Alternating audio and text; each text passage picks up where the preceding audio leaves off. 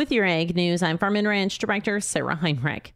USDA released its annual chicken and eggs report this week. We'll have more details on what's in store for egg prices in 2024. But first, a word from our sponsor. In the world of agriculture, every role a woman plays is vital. Meet Carmen, an agronomist who ensures every seed thrives. Her expertise fuels the success of our farms. And there's Judy, Tina, and Carrie, the backbone of our office. Their dedication keeps everything running smoothly. At Proseed, we appreciate and value every woman in agriculture. Whether in the field, the office, or raising a family, your contributions shape our industry. Need seed? Think Proseed. Proseed.net. The annual chicken and eggs report from USDA shows the U.S. December 1st chicken inventory up 1% from a year ago, and egg production down slightly. American Farm Bureau Federation economist Bernt Nelson says the report comes as nearly all protein sectors, including beef, pork, and lamb, are forecasted for smaller inventories for 2024 and beyond.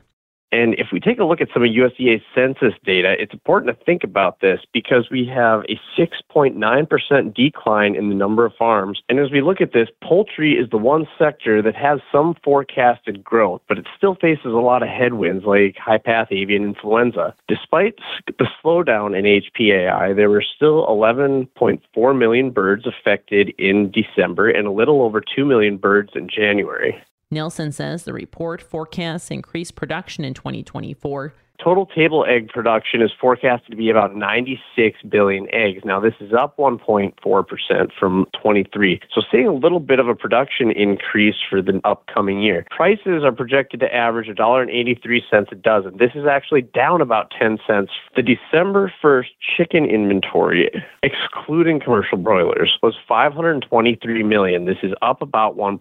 So, there's where we kind of see some of that growth.